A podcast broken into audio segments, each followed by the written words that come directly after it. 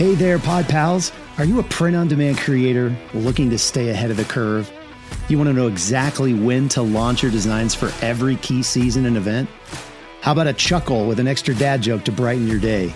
If you said yes to any of these, then it's time to join the Print on Demand Cast VIP list. As a VIP, you'll get our free annual design calendar, an amazing guide to help you time your creations perfectly throughout the year. And of course, we'll include a bonus dad joke each week as well. Signing up couldn't be easier. Just visit printondemandcast.com slash VIP and enter your email. Don't let another day of potential pass you by. Become a part of the VIP list, grab your annual design calendar, and let's dive into a year of inspired creating together. We'll see you on the other side.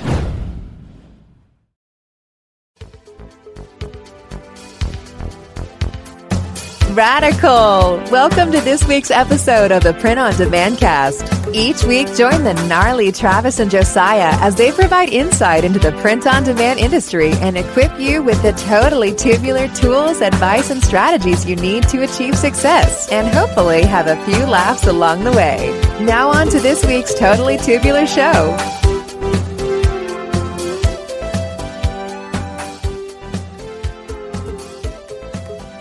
Hey everybody, welcome back to the Print on Demand Cast episode 87. And we have another guest on this episode that's been a guest before, is a guest again, and really excited to to talk with him. Actually, a customer requested episode that she requested. When I say customer, I I mean listener. She's she's not our customer. Uh, apparently, I'm still in work mode. She's a listener.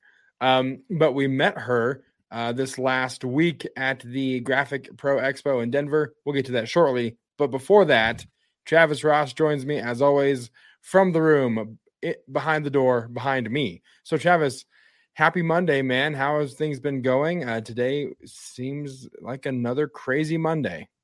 Yeah, it, it really was. Um, finally got our whole staff back today. Uh, had Yeah. somebody, one of our staff members got in a car accident last week and was out from Tuesday through Friday. So um, our production manager was uh, kind of, he was taking on that particular department and trying to coordinate. Um, had a lot of DTG orders going on. So he was trying to coordinate, but also trying to do sublimation. And it was, it was quite the week, but um, today uh, we had everybody back and so seemed to knock out a lot of orders that were like almost you know finished or had been started but uh, so got a lot of stuff done today um, having everybody back and Yeah. and then towards the end of the day josiah you launched a new store uh, we just posted about it on the make your mark design page uh, why don't you tell them about that and what's going Yeah. on with that store Yeah, so go check that out on the Make Your Mark Design Facebook page. But uh, there is uh, a guy's name is Cody Wilson, and he runs a Facebook page here. Um, it's he's a, he's a freelance meteor meteorologist. Easy for me to say. He's a weatherman, but he doesn't work uh, for a particular news station or anything like that. He just posts updates to um, his his Facebook page, and I noticed. he's got a podcast too i think doesn't he Yes, he does. He does have a podcast where he kind of goes over, um, you know, weather forecasts. I've I've actually, to be fair, not uh, heard much of his actual podcast before, but I know that he does have one. But uh, I was actually made aware of him um, through Josh's wife, Carly, I believe. Uh, Josh is a mutual friend of Travis and myself. Um, but Mhm. so made aware of his page and uh, she was like, he's really accurate weather forecasts and better than all the news stations. So I just gave him a casual follow. And then I realized that he's got 95 that he's gained 5,000 followers since the last time I looked, which is crazy. He has 95,000 followers.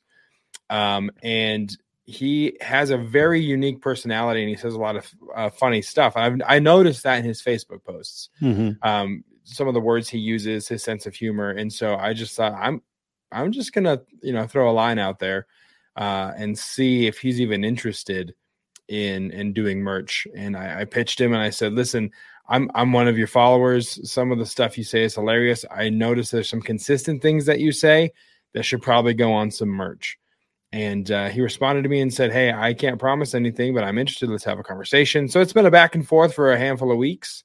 Mhm. Um, got some designs made for him um, helped him create the store, and and he's going to link it to his web page. But he launched it today, and uh, it's been up for an hour, and he's got 72 shares, 539 reacts, and 107 comments on this Facebook post, which is crazy. It's it's so wild to me. I mean, he's he a weatherman. He's, he's, a very, freaking weatherman. Yeah, it's crazy. I mean, I think you know, I we've talked about this before, where a high follower count doesn't necessarily uh, impress me anymore. If someone's like, "Hey, this guy's mm-hmm. got 150,000 followers," I like to go to the posts they make. I like to read the comments that are left, and I like to see if they're interactive with their followers. Cody is incredibly interactive with his followers. And so it's built a lot of loyalty, trust, relationship, friendship, even over uh, a screen, which is crazy.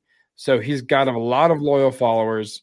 Um, yeah, so he launched his store today, and so things have been kind of uh, blowing up. I, I, would I would anticipate overnight there'll probably be some more uh, traction that happens, but uh, it's always exciting to see when when that happens. And he's the kind of guy that wants to keep uh, releasing content, kind of mm-hmm. dripping it over time to get people to come back to his page.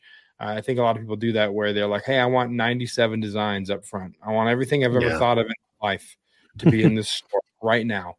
And you have to kind of talk them out of the idea of launching so much at first and leaving some stuff that can intrigue the the consumer to come back. So there's tons of reasons behind that. We won't get into them because it's not the topic of this episode. But um, you mentioned uh, the production manager filling in for everything last week as one of our workers was was out um mm-hmm. and so and they're so busy i mean i was i was doing some production last week as yeah. well uh kind of you know getting the old uh ru- printing rust off and and getting things pre-treated and printed and and ready to go so uh but you mentioned production and production manager and that's actually who we have on the show today. Travis, tell mm-hmm. everyone who's on the show, why they're on the show, and then we'll bring him on the show.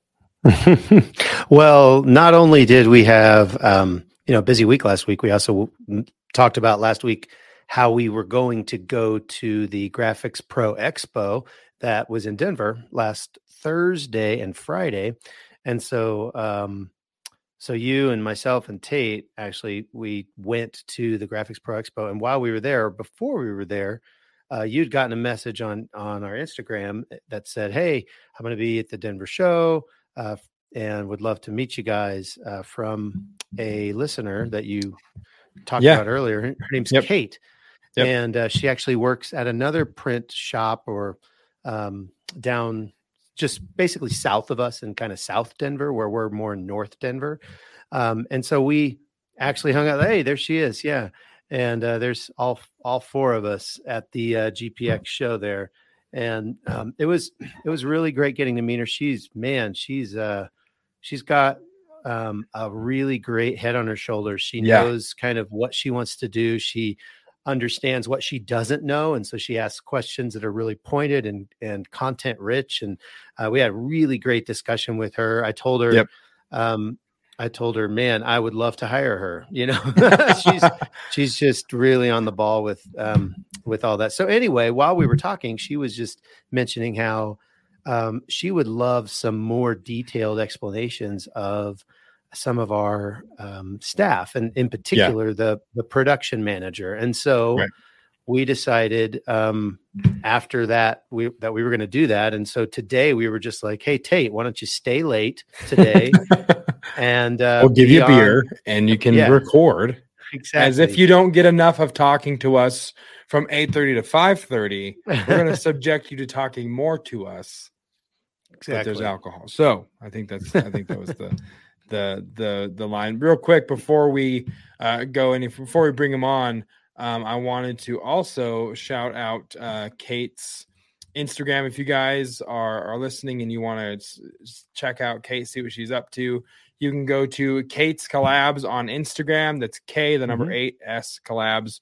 Um, she's again, like Travis said, fantastic conversation. She's trying to kind of do her own thing where she's helping supplement and help other print shops with people who need stuff done because there's a she she's had noticed a huge need in the industry for that. So give her a follow. Super super thankful that we got mm-hmm. to meet and chat with her uh, there at the Graphics Pro Expo. So, without further ado, we are going to bring on the Make Your Mark design production manager and Travis's son, the boss's son, who sits right there in the bullpen with us, Taite Ross.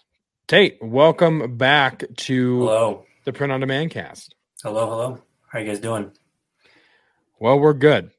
I feel so uh, underprepared. You guys have all these cool lights, and I'm just here with my, Embroidery my machine. embroidery With your machine. be- that I, with your I best almost took a baseball bat too a few months ago. Yeah. yeah. See, Taite understands why embroidery turns you into functioning alcoholic. Mhm. Yep.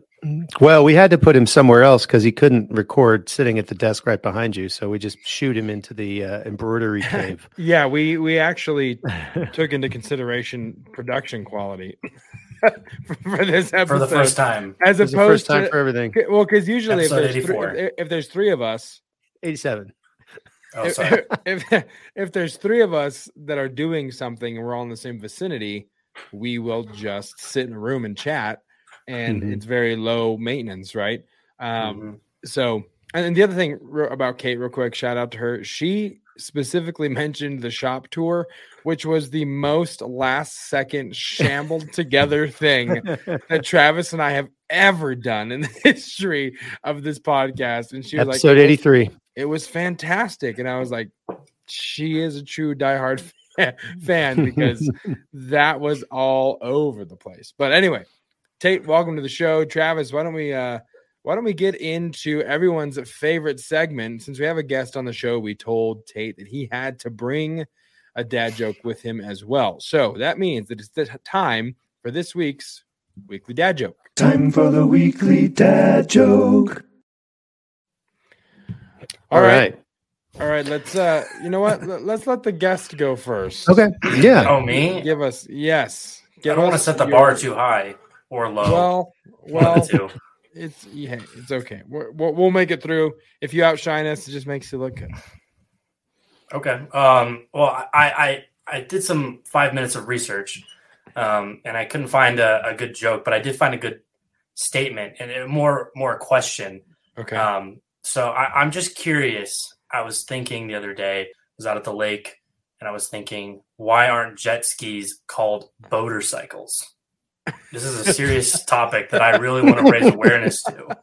Um, I think I might actually launch a, a store, so keep an eye out for boatercyclesunited.com. motorcycles. He's going to Motorcycles unionize the motorcycle. United is the boater cycles. I don't even own a boater cycle or a jet ski, whatever you want to call it. So I'll have to purchase like one, get in the club. I like it. I like I it. like it. I I feel like, you know, the apple doesn't fall far from the tree, Josiah. You know, he's Yeah, he's a chip off the old block there. he is from the dad jokes to the hair, Mhm. all of it. It's all very, I all very similar. All right. So- so all right, anyway, Travis, give us. I'll go for it. Yeah, you do it. Yeah, so I as as I mentioned last week, I'm actually in a band, and uh, while we do all covers, occasionally, you know, I'll write something. So I actually wrote a song about a tortilla, but well, actually, it's it's more of a rap.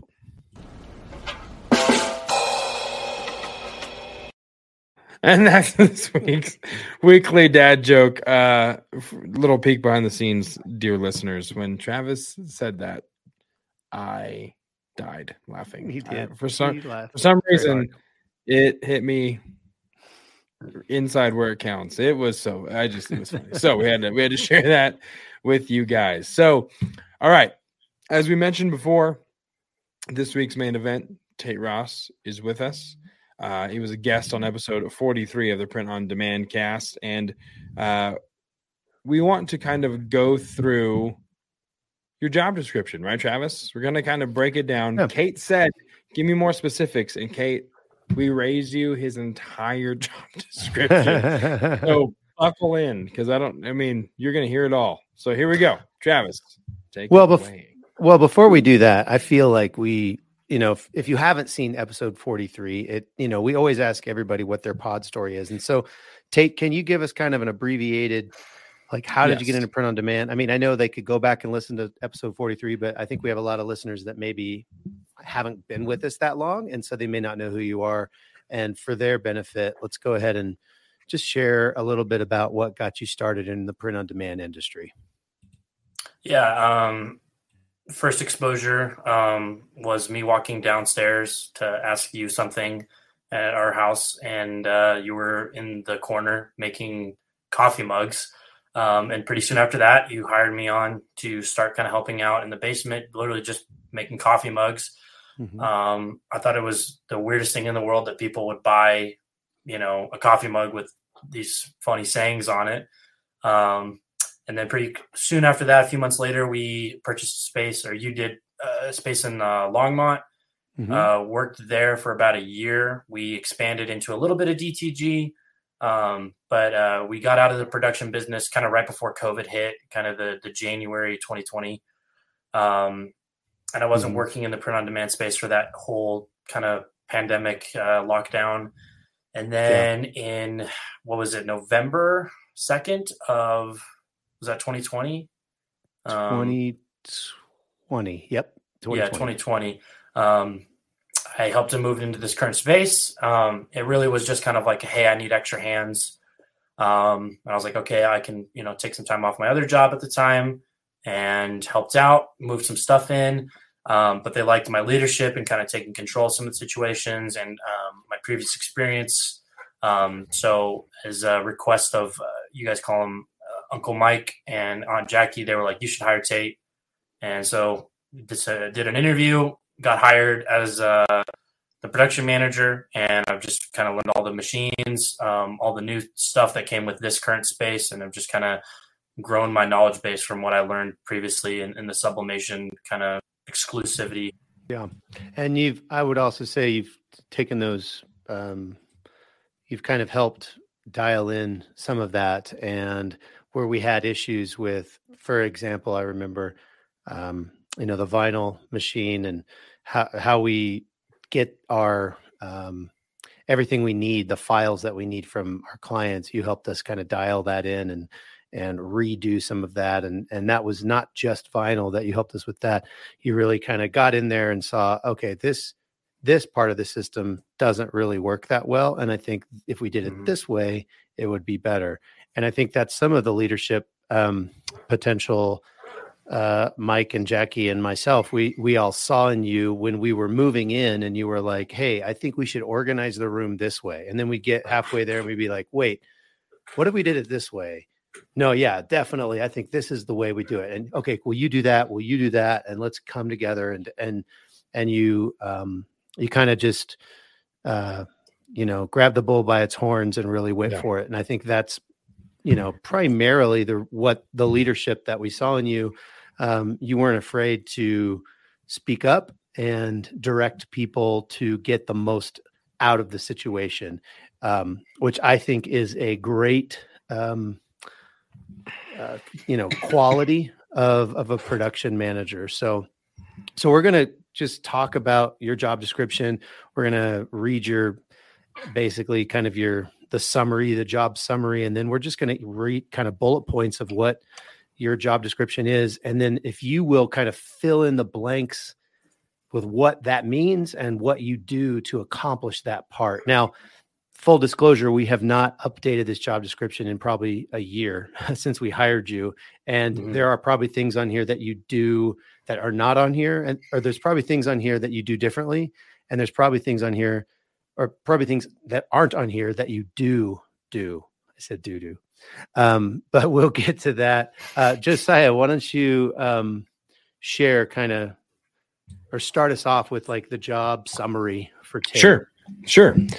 Yeah. So the job purpose or job summary, as Travis said, the production lead team member serves several roles, including executing the weekly duties duties of warehouse operations, product manufacturing, and product shipping. Uh, reports to the operations manager. Um, and so now we'll get into kind of some of the responsibilities and mm-hmm. the thing, the duties. You started duties. Duties. Let's talk about Dave, let's talk about what you do do. All right.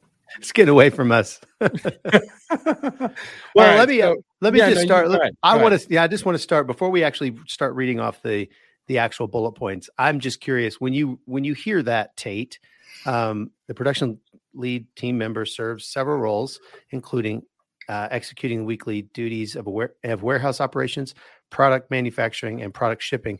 Do you think that kind of encompasses what you do, or do you think it's lacking? Or what are your thoughts on that general statement that kind of encompasses all the rest of the bullet points that we're going to get into? Um, I think overall, I mean, it, it's a good broad statement. I mean, if you told that to somebody, they'd be like, "What does that mean?" But I think that's kind of the mm. purpose of that broad statement. Um, it can be applied to any number of different shops. Like you could use that copy and paste anywhere, mm. um, and that mm-hmm. that works well for what I think a production manager is. I mean, at the end of the day, their job is to make sure that the production is getting done in the manner that is high quality and in a timely manner. Um, and so whatever that requires, you know, uh, of the person uh, definitely varies on, you know, the print methods you have, the scale of your shop, um, how many employees you're managing. Um, you know, I, have I've listened to some other podcasts where they have multiple production managers, and it's like, hey, you're just responsible for one department, so their whole focus is just mm. on like screen printing, for example, mm-hmm. or something like that. Um, uh, and it can definitely vary, but I think for what I'm doing at this current shop and this you know, in this year, I think that that covers it pretty well. Okay, cool. You're you're muted, Josiah. I am muted. There I, you are. my cough mic, and then I, I didn't unmute it. So we're going to get into the bullet points now. The first one of which print daily orders, uh, print daily order labels, and tracking non-stocked orders to completion in a timely manner. So what we're going to do here is I'm, we're going to read off a bullet point and then take kind of uh, unpack that and expound on what exactly that means, um, like practically in the day to day of your job. Um, so our current method for fulfilling orders um, for the e-commerce side of things um, is when an order comes in uh, we have our VA create the print file for whatever department it belongs to, and then she marks it in like a ShipStation account. And then I go in the next morning and buy the shipping for that product, um, and I print off the shipping label and the uh, packing slip that go, would go with that. That gives all the information um, for that order, and then I group them together based on product type, department that they belong to, um, just different things mm-hmm. like that.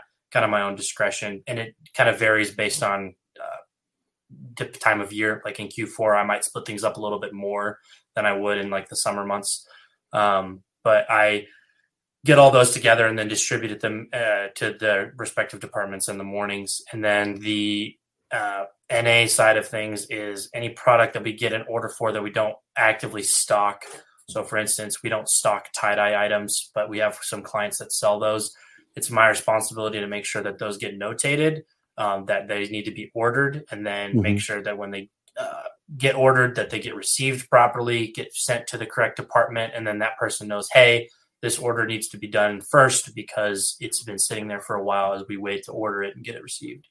Um, and I've developed a lot of different um, organization and uh, management strategies to try to make sure that there aren't labels and stuff going missing and there aren't orders slipping through the cracks. And, and granted, there are some but I think in any system there will be one or two that slip through mm-hmm. for whatever reason. But I think compared to what we started with back in mm-hmm. 2020 to what we have now, I think we've reduced the amount of errors and mistakes and lost orders and misplaced uh, labels significantly.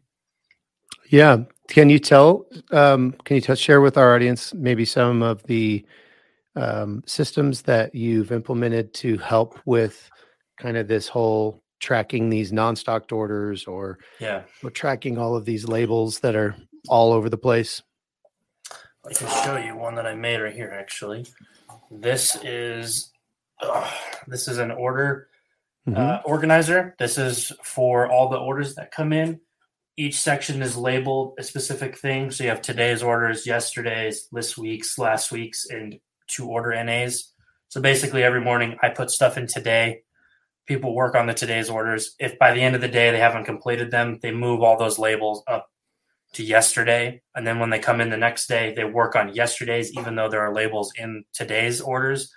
And then on Friday, or if they don't get to them, they would move them up to this week's and then kind of fill this out. And then on Friday, everything that isn't done moves up to last week's. And then on Monday, when they come in, they just work on all of last week's orders start- until they get those.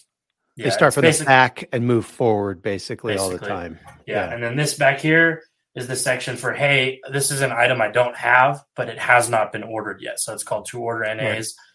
And then um, as soon as that gets ordered, there's another organizer that says ordered NAs that sits there. Um, and basically, once it's in there, they don't, the production technician doesn't have to worry about that um, label until I give them goods. And then it's their responsibility to go through the ordered NA labels, figure out, hey, you know, these three have come in. These two I'm still waiting on. Put the two back, work on the three first, get those packaged and out the door with the Mhm. post office or whoever's, you know, taking them, and then go back to working on the other orders.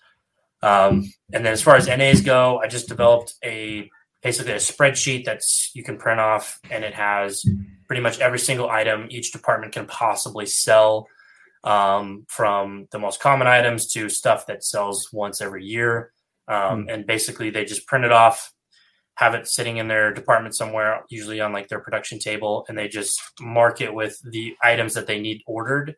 And then once or twice a week i'll come in and say hey i need your order sheet because i'm placing an order. They'll give it to me and then i know exactly what they need based on that day. And then i just have a mental note of hey the last time they gave it to me was tuesday so on friday i Mhm. probably need to go and get their order sheet again and just uh, see what they need and, and get whatever place. And that goes for both products that they produce and also like the maintenance items so inks Okay. threads all that stuff there's two separate Sure. sheets per department So you kind of we jumped a bullet point, I guess. Oh, we? Uh, no, no, you're fine. It's fine. It, yeah. They kind of they kind of meld together. I was just going to read uh, three and four. Ensure all production departments submit daily stock and supply requests with final order numbers in the required time.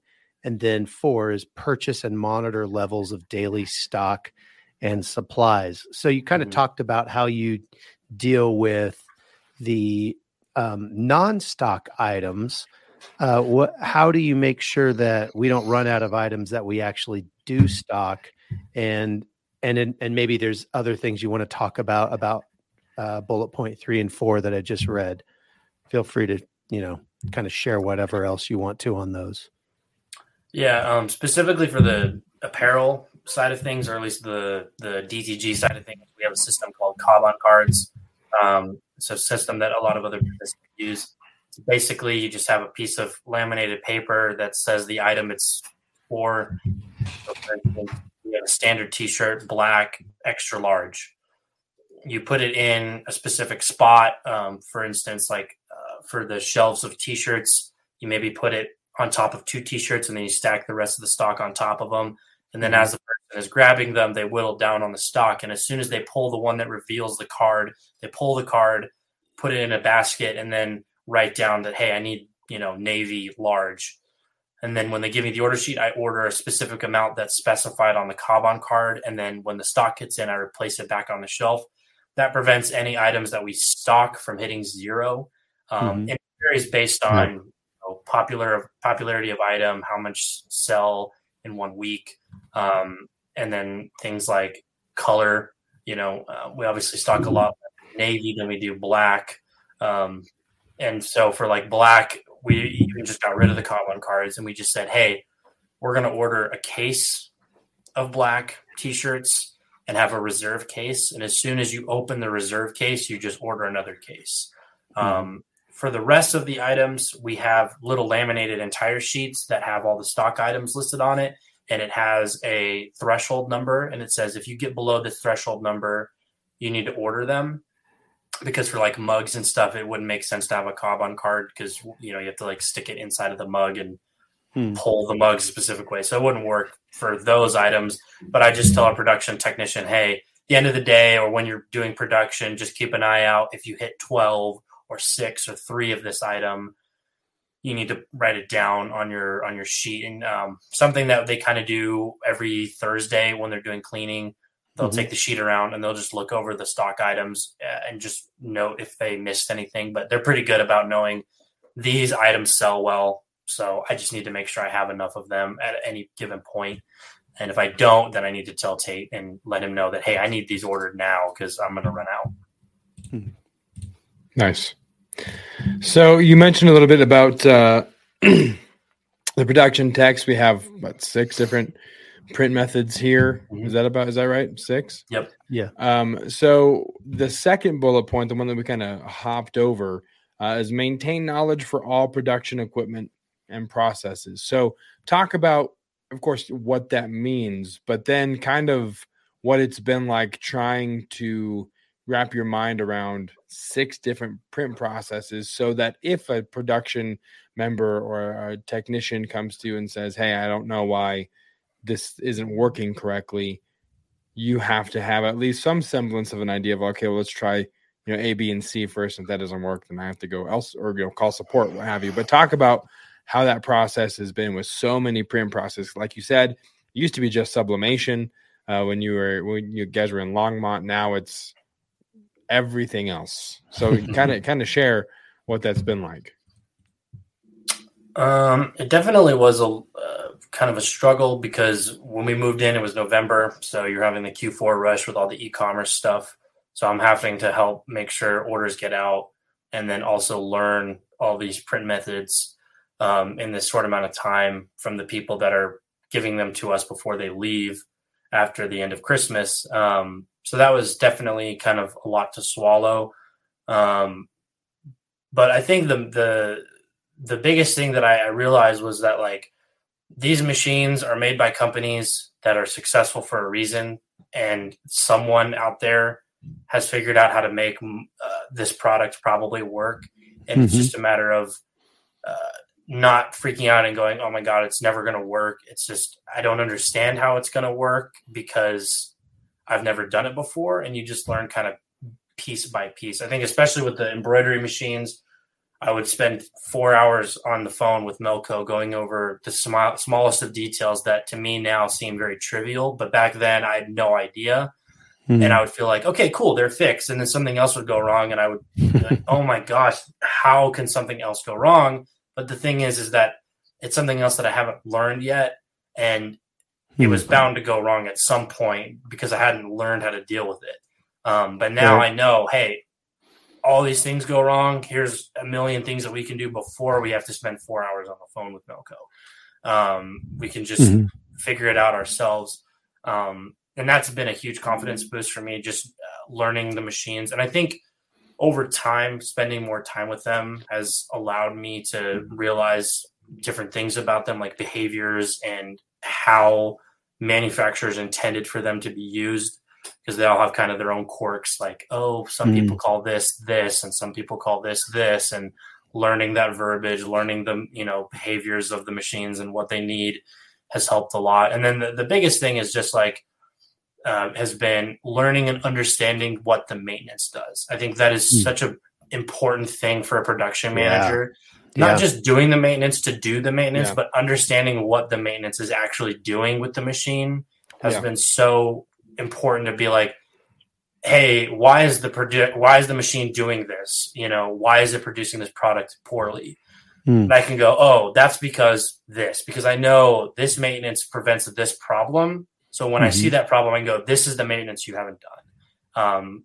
and that has been like a huge help because then i don't have to spend hours of my time troubleshooting something. I just know straight up hey this is what you need to do. Go do that. If it's still doing the problem then okay we have a bigger problem. I know i need to go call somebody and be like okay what's going on? Right. um, and and that saved me a lot of time and just you know general lack of stress from dealing with the Yeah. machines breaking Yeah, and I know that can be so frustrating when, you know, I remember in the summer when you were kind of, we didn't have an embroidery person and you were that embroidery person. It, I know it was painful, but the knowledge you gained being in that room, Yeah. um, I think really, really helped you understand to your point, you know, okay, oh, I, when I hear this noise on the embroidery machine, I know it's going to do this. It's the same thing with, you know the DTG. Oh, I see streaks in the the print. That means this. I, you know, or the, you know, the UV machine. Uh, all of these Yeah. machines that you've had to spend time with. Um, Mhm. it's it, it's enhanced your knowledge, and you can kind of diagnose um, to where we're not always calling somebody every single time. Um, what the next one on the list is to mentor the junior production staff on appropriate safety and efficient equipment and machine operation. Now, that technically could be two bullet points because you're talking about safety, which is totally different than efficiency. Um, but I know they're both. I mean, we don't have anything that's like super dangerous. I mean, you could like, I guess you could like smash your hand in a heat, heat press, but if you're press, putting your hand inside of the heat press and pulling down, you have other issues. Um, but I would assume. Um, so safety could be one thing, but I know you've spent a lot of time, at least on the efficiency, because that's the drum I beat all the time as the owner of the company. I want to make sure we're as efficient as we can be. Um, talk about how you've mentored some of our production staff um, in in the efficiency, and if you can think of something in the safety as well. Yeah, I mean, I can knock out the safety. The first thing that comes to mind with safety was we bought some some racks from a, uh, uh, was it like a Sears or something that was closing down, and Mm-hmm. we installed them in our warehouse. And they have these ladders you have to climb up. And Mhm. um, my first thought was, I don't want anyone climbing these until we get posted safety rules and a liability waiver written up, and have everyone that's going to use it sign it. yeah, Um, and so we, you know, we have these posted rules. Um, and there have been times where I've told people like, Hey, you're not, you're not following the rules. Um, you're carrying too much up the ladder, carrying too much down the ladder at a time. Like Mhm. I understand it can be annoying to follow those, but you, you got to follow them because they're there for a reason. And I don't want anybody like, you know, seriously injuring themselves trying to bring down six shirts at a time instead of two, you know? Um, but as far as the efficiency goes, um, the biggest thing has just been making sure that when you're doing something, something else is getting done at the same time. Because Yeah. a lot of these machines can operate after you send the job on their own and they don't need you to pay attention to them. You know, so for the embroidery machine, you load the hat in and push the go button.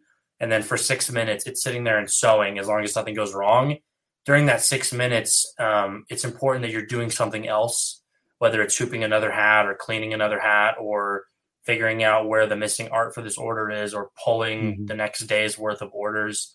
Um, for like a DTG, um, the peak efficiency is you can run one printer full time. We have two 3070s, but you can run one full one printer full time and pre-treat at the same time and have enough stuff kind of like backlog pre-treated so that you can have the printer just constantly spitting out prints um, and be pre-treating stuff and making sure that people are doing that um, and staying on top of that rather than I'm going to pre-treat everything, then I'm going to go print everything, and in between each print for 30 seconds while it's spitting out, I'm just sitting there and doing nothing and twiddling my thumbs. right. Um, it's a lot harder now that we the 3070 because it's just done, you know, compared to the 2100, which was a lot, you know, slower. But um, just doing things like that, making sure that like when something else is doing something, you're you're you're kind of doing two things at once, essentially. And that's easier said than done for some departments. You know, like vinyl, you kind of have to pull everything and have it all ready. You kind of have to weed everything and have it all ready prior. You can't be like weeding and pressing at the same time.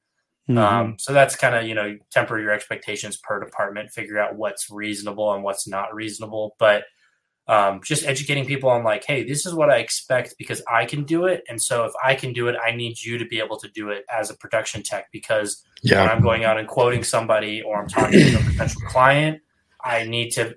I'm basically saying, oh yeah, we can get it done in a week because I know I can get it done in a week, and so I have to put my trust in you that you can do that too, and that's you know my responsibility to make sure that they're trained well enough to to know that yeah, I can get this done in a week and have that confidence. Yeah, I think that's huge, man. I think in leadership in general, it's always good to and, and Jason and I would, would have this conversation a lot with But for Apparel where we would time ourselves. How many how many prints can I get done in an hour? Mhm. And then that was the benchmark.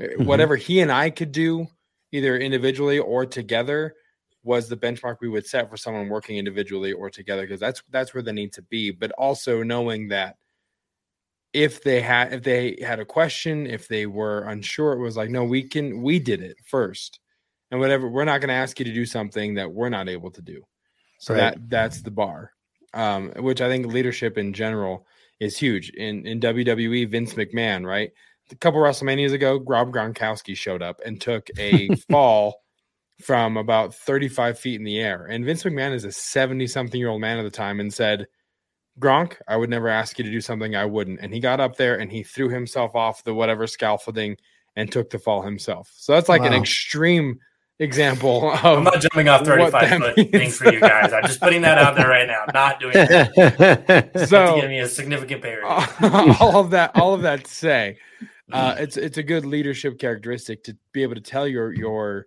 the people that you're managing and that you're overseeing and leading, hey, I you know, I get it. It seems a little stressful, but I'm not asking you to do something that I haven't done myself or am yeah. not able to still do. So I think that's that's a huge thing to keep in mind for those listening when you're working with people.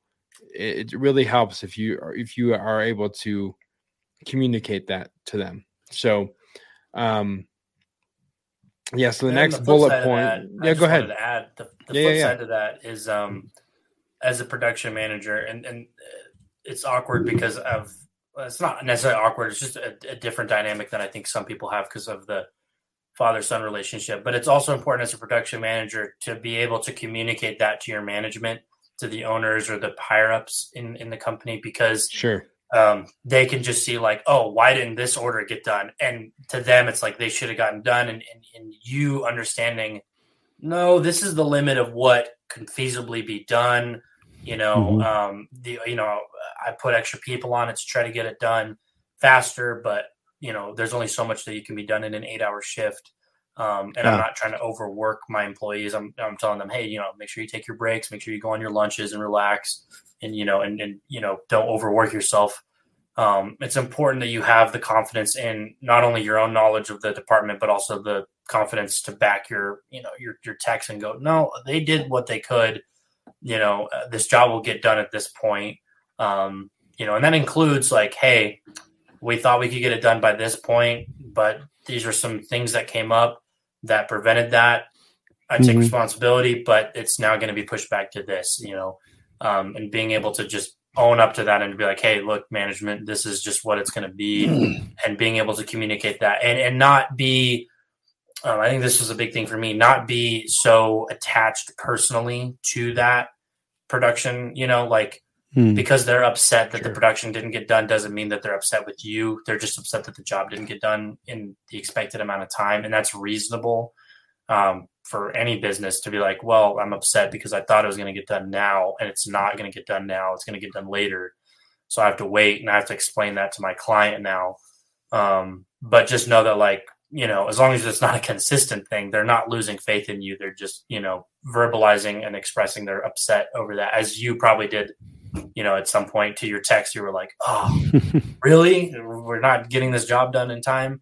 Yeah. Well, okay, I got to deal with that. What is the reality of that now? So, I don't, yeah. I, I, I don't remember me ever like doing that ever like being oh my gosh we're can't believe we're not getting this done that's just so not like me yeah, I, I, was I was gonna ask. No you know, no comment. I'm here. I'm here just so I don't get fined. Is basically your, your answer on that one. How how do you? Uh, we'll move on to the job description, but since you kind of started that rabbit trail, what's your advice? You know, as a production manager, and I know myself in this in this situation, you get a lot of, um, for lack of a better term, you get a lot of heat from both sides, from your techs, from the management, mm-hmm. and from the client.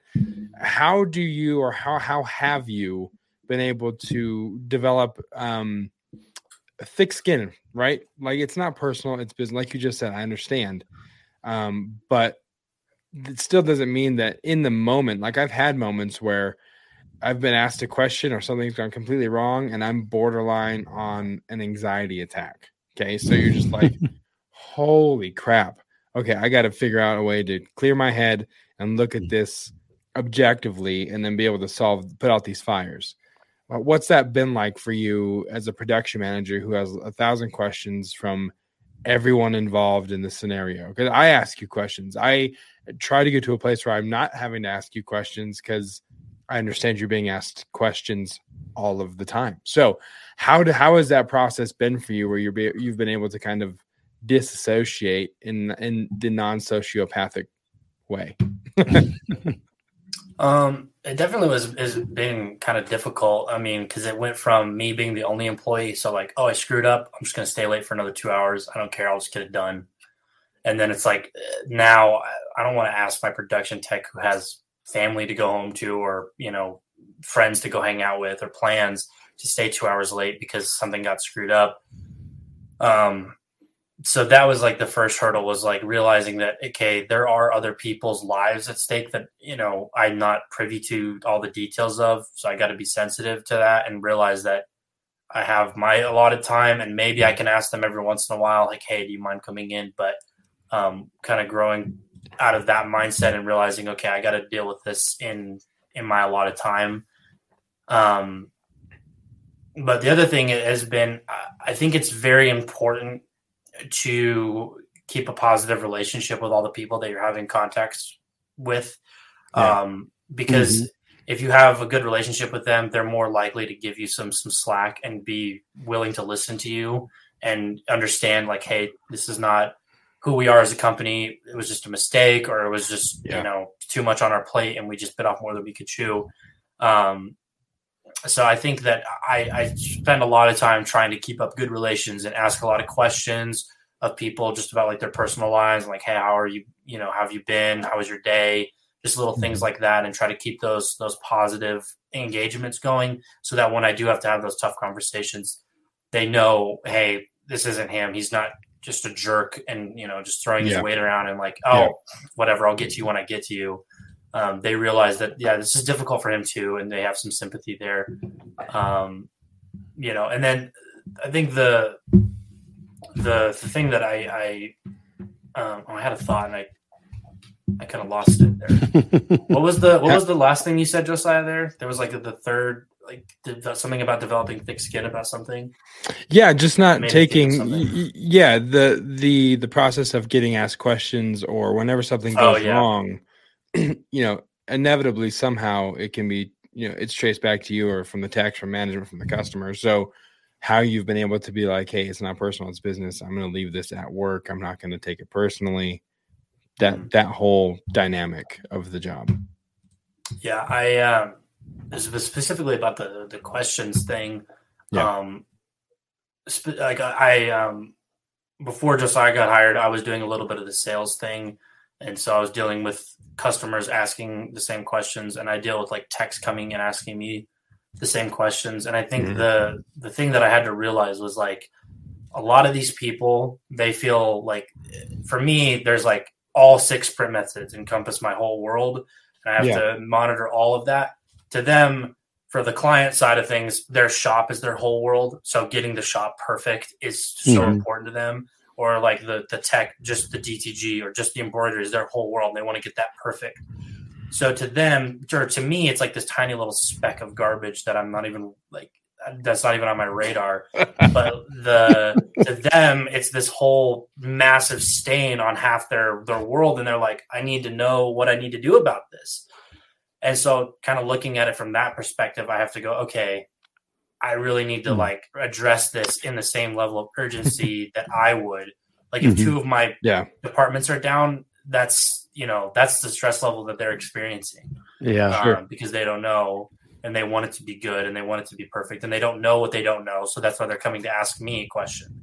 And right. so even if they've asked me before, it's like okay, I'm gonna tell you again, and eventually, I think uh, through you know many months of working with the same people and and building those relationships eventually those questions die down because they yeah. feel like they've heard the same answer. So now they're like confident mm. in knowing i can deal with this. And i think that builds their own confidence too and being able to be like you know this is what i need from you. And i can go okay. Yeah. and that frees me up to not have to worry and kind of like feel like i have to micromanage. Yeah i think i think that's a, a universal you know issue with leadership or you know or management um because your fire that you or it's blazing for you or you know not not necessarily you but also you is only a small fire to me because I have a lot more stuff going on. And so for you, it's the same thing with your techs.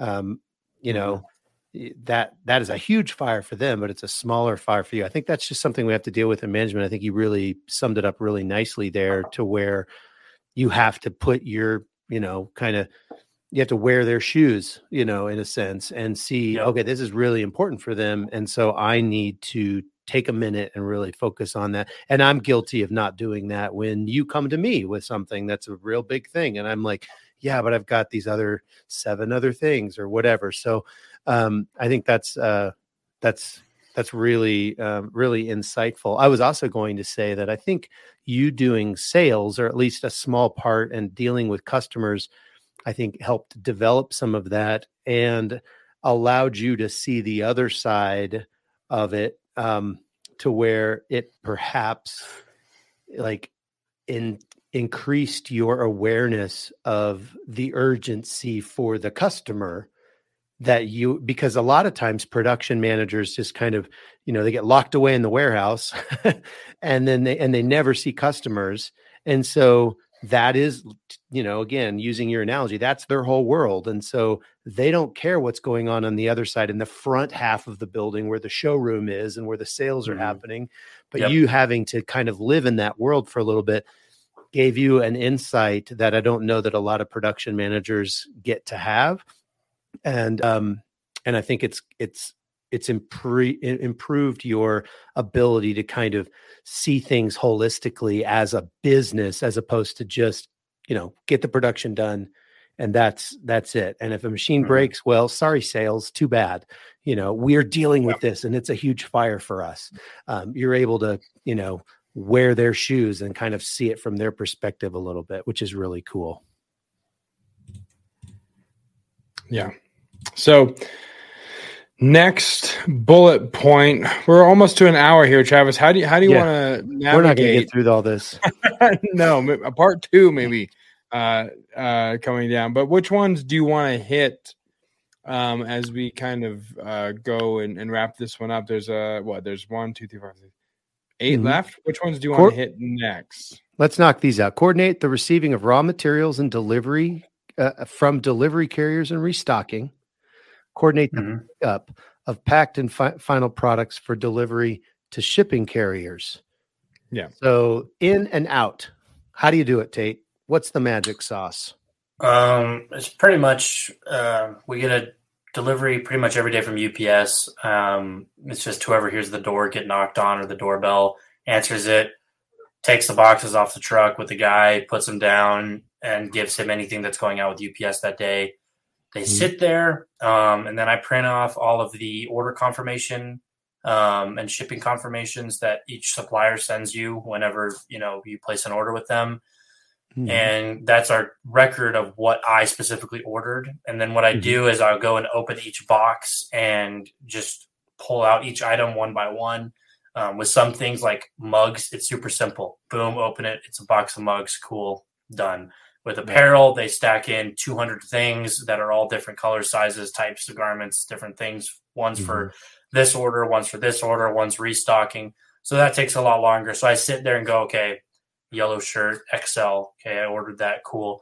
And today, for example, there was a mix up. They sent us a bunch of larges instead of XL. So I have to note that on the sheet, Mhm. take that, and I, I emailed our rep and was like, hey, can I get these replaced with the correct size? Um, and then, eh, you know, if it's one item, usually they'll let you keep it. But if it's multiple items, they'll be like, hey, you need to send that back. So then I got to coordinate, hey, I need the return label, I need the RMA number um, before I can send it back to you because I'm not paying for that shipping. Um, and then once an item or once an order or a box or whatever is fully received, we have a system called RAF, which is just received in full. I write that on the sheet, my initials, so that people know that I was the one that received it. So if other people do that, they put their initials, and then just the date Mhm. that you received it, and then that goes into a filing cabinet and just sits there, um, so we know that we received the, those items fully. Um, Right. And then every couple of months, those go away. And then as far as outgoing, um, pretty much every department has a packing station built into the the area that it's in, um, and it's up to the production tech to make sure that those items go out. I usually roughly kind of guesstimate that the post office will be here around two every day is kind of my rough time, but they're sometimes here at noon, there's sometimes here at four, kind of just depends. Um, but I just, you know, make sure that people get their labels and get the production done. And then usually by about noon, I'm going around to people going, Hey, where are you at? Can we start, you know, bagging stuff? Um, with DTG, because we've been doing a lot of DTG lately and we get a lot of new clients doing that, I've been stepping in and kind of saying, hey, just keep printing. I'm going to bag what you have so you can keep printing and not get behind. Right. Um, and just doing that. But a lot of it is just getting the stuff in the boxes, putting them in the giant UPS bag or uh, post office bags, putting them by the door. Um, mm-hmm. And then the big thing is making sure that the EODs or the end of day forms are printed out. For anybody yeah. that doesn't know about those, it'll make the post office people love you and not hate you. um, and just making sure those get printed out. Um, and it's, it's, pretty simple. I mean, it's just making sure that people are doing that and, or gets getting done at least. Mm-hmm. Um, and then whenever the post office gets here, just open the door for them. I usually help bring out all the bags just to be nice. We do sort bags by first class, priority, express, all that. Give them to mm-hmm. all of them. Make sure keep the the post office bags stocked, the big ones.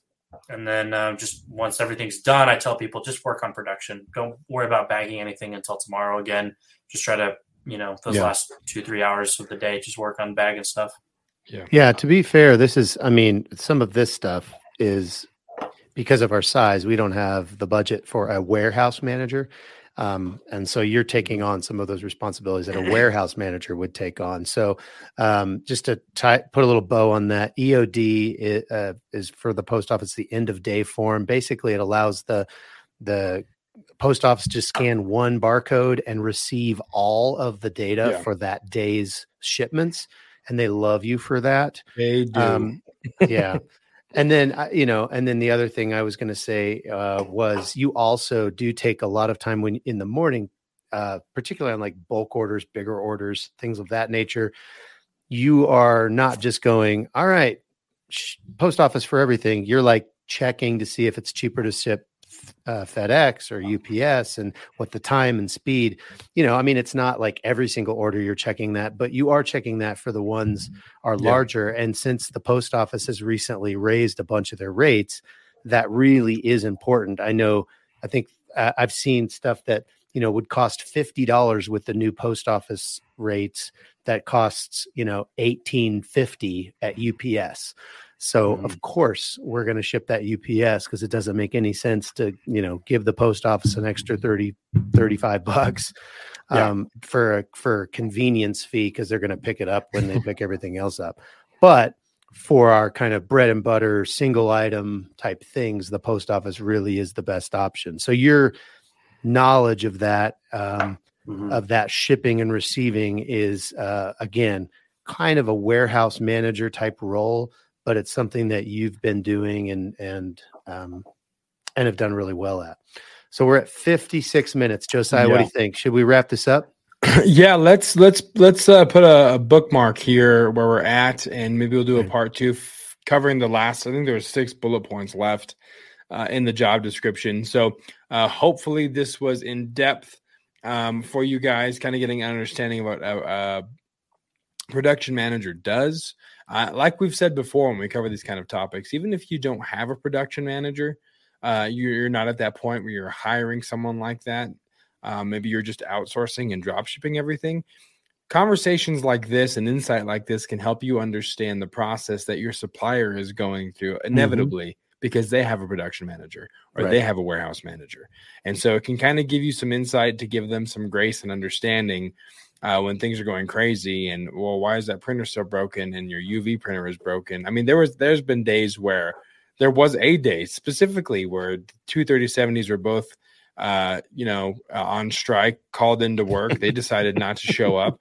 There's been a uv printer sitting in the middle room that's been broken since i think you guys got the thing. So there's things that that happen that that cause bottlenecks in productions that sometimes you as a customer or you as someone that is utilizing that person as a drop shipper doesn't understand and the production mm-hmm. manager is the person trying to put out fires for you so right. it kind of helps you uh, gain an understanding and an appreciation of what all goes into it so uh, like we said before uh, we will go into a part two uh, in a later episode but uh, until then we're going to go straight into the outro so Taite you get to hear me rattle off the information that I've rattled off for an 87 episodes. Uh, and I still fumble and forget sometimes. We'll see how we do this particular time. So, with that being said, thank you guys so much for listening. If you have questions for us, if you have questions for Taite, you know what I'm going to tell you to do. Join the Facebook group, facebook.com slash groups slash print on demand cast. Good news there Mhm. is a Squarespace site being made as we speak. So one day, very soon, you will no longer have to do the slashes and the groups and the other extraneous actions to get to where you know you want to be, and that's the print on demand cast Facebook group. You can ask us questions. If you have a question for Taite, let us know. I don't think he has a Facebook uh, because his generation thinks Facebook is for old people. Uh, so we, so so we will Uh. relay the questions that you might have to Taite uh, on the Facebook group uh, for you. So uh, still join the conversation, join the family. Would love to see you guys there. That's how we connected uh, with Kate, and we also connected with her on Instagram, Instagram.com slash print on demand cast. Subscribe, give us a follow. If you have questions, you can DM us there as well, like Kate did, and we'd be happy to talk to you. We have a YouTube channel. If you want to get the video for this every Friday around three o'clock Mountain Time, uh, we we publish the video youtube.com slash the print on demand cast. If you want video early, go to Spotify. You have it on Wednesdays. You can watch the video there as well. If you have a question for us, if social media isn't your thing, or maybe you don't have a Facebook like Taite, you can email us info at make your mark design, uh, uh, make your mark dot design.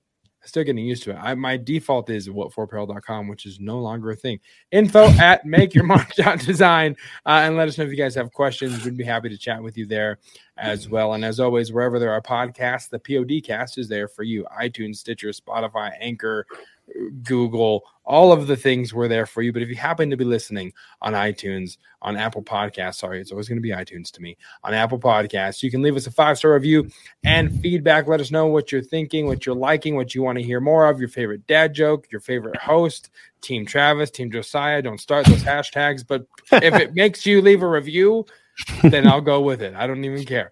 Um, and you can rate us, rate us as well on Spotify at the top of the feed, a five star review. No feedback allowed, but you can still drop that five star. If you do that uh, on iTunes or on Apple Podcasts, we'll shout you out on the show because we always appreciate your feedback. Travis, Mhm. anything else before we send them home happy? Just want to say thank you to Taite for staying late today. You can Yes. hear more about his story on episode 43, as well as hear some of his magic question and uh, answers. Mm. And um, that was it, though. But thanks, thanks Taite for being on the show. I think this was really good. I'm looking forward to finishing this off Yeah. very soon. Um, Mm-hmm. I don't know if it'll be next week. I don't know if it'll be the week after. I don't know when it'll be, but I don't We'll have see. to know. Can we talk him into staying late for two weeks in a row? We don't know. But boom. But For money and beer, yeah, sure. well, you kind of he kind of buried the lead, gave you the answer there. But tune in next week Yep. to find out. But until then, for Taite, for Travis, I'm Josiah. We'll see you next time right here on the Print on Demand Cast.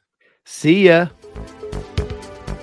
Hey, babe, thanks for listening to this week's episode of the Print on Demand Cast. We hope you enjoyed the Totally Tubular Show. If you got a question or a suggestion for the show, send Travis and Josiah an email at info at printondemandcast.com. Want to be wicked nice? Take a minute to rate and review the show on iTunes or wherever you get your podcasts. And don't forget to subscribe now so you don't miss next week's episode. See you next time, for sure.